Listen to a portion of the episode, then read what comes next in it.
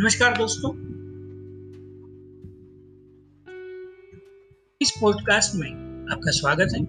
आज हमारे मंडली के सदस्य पूजन जानी ने इस माहौल के अनुरूप, जो कि कोरोना महामारी के अनुरूप एक आर्टिकल लिखा है, उनके बारे में कुछ बातें आपके साथ शेयर करेंगे। आर्टिकल का नाम कुछ इस तरह से है कि सभी रोगों का मूल कारण विचारों का प्रदूषण है।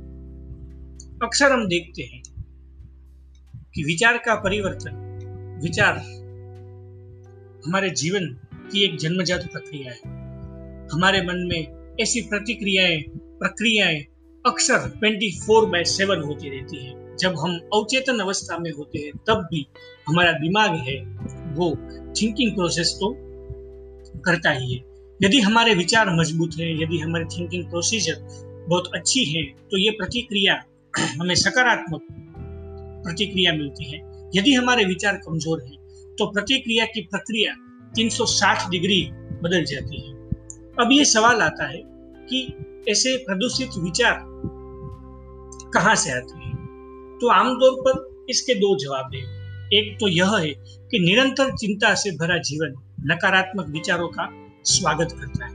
धीरे धीरे ये विचार शरीर को प्रभावित करते हैं और विचार हमारे मन से दूर हो जाते हैं, लेकिन शरीर से कभी भी दूर नहीं हो जाते। और एक दिन किसी बीमारी के स्वरूप में वो हमारे सामने आते हैं। इसलिए अक्सर हम देखते हैं कि किसी से जलन होती है, किसी के बारे में हम जब बुरा सोचते हैं, किसी को नुकसान पहुँचाने की हम प्रवृत्ति करते हैं तो अपने आप ही हमारे शरीर में हम बीमारियों को आमंत्रित करते हैं। लगातार इस तरह सोचना नकारात्मक ऊर्जा का एक पूरा आभा मंडल तैयार करती है और हमारे शरीर में, हमारे मन में तनाव एक पूरी प्रक्रिया को आमंत्रित करती है। इसीलिए आचार्य चरक ने अपने पुस्तक, जो चिकित्सा आधारित पुस्तक है, चरक संहिता में लिखा है कि जो व्यक्ति अच्छा आहार का सेवन करता है, विहार करता है, हर काम को समझदारी से करता है, विषयों को पूरी तरह से अलग कर देता है, भिक्षा देता है क्षमा करता है, पीड़ित व्यक्ति की सेवा करता है तो वो आदमी रोग मुक्त आदमी है। अगर हम चरक संहिता की बात करें तो पूरे विश्व में आयुर्वेद और उपचार की पद्धति में एक ऑथेंटिक ग्रंथ है। वहाँ आचार्य चरक लिखते हैं कि एक रोगमुक्त आदमी की डेफिनेशन कोई मेडिसिन नहीं है, लेकिन हम कुछ स्टेप्स फॉलो करें तो हम पूरी तरह से रोगमुक्त हो सकते हैं। दूसरा उत्तर ये है कि आज समाज में हम लगातार बीमारियाँ पैदा कर रहे हैं।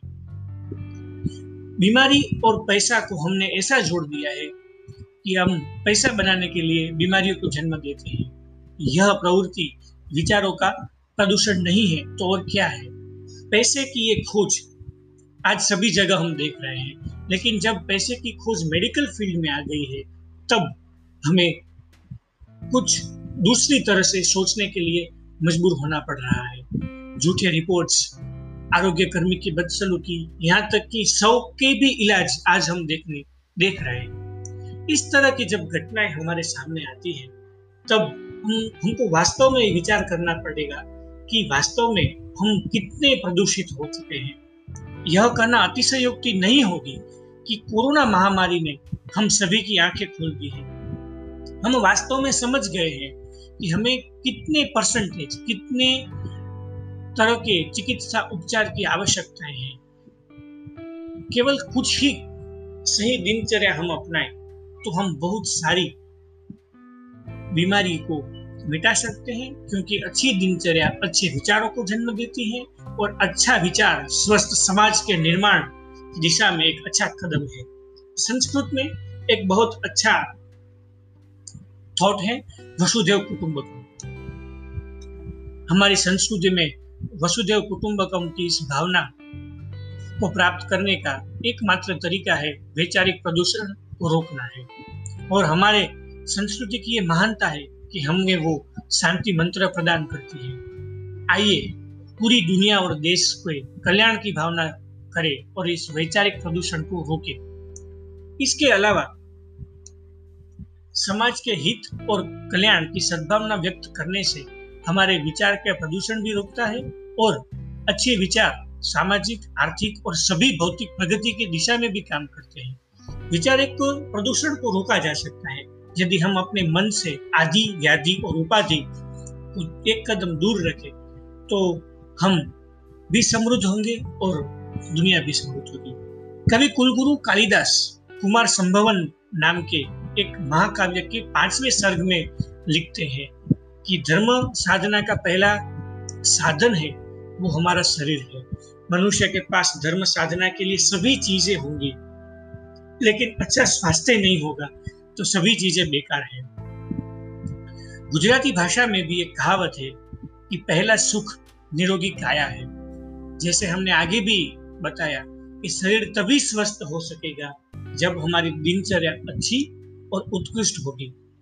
आदर्श दिनचर्या में केवल बैठने रहने की बात, उठना, बैठना, खाना, पीना, घूमना, फिरना नहीं है, बल्कि कोमल संगति, गुरुओं का आदर, धार्मिकता जैसे गुण भी शामिल है।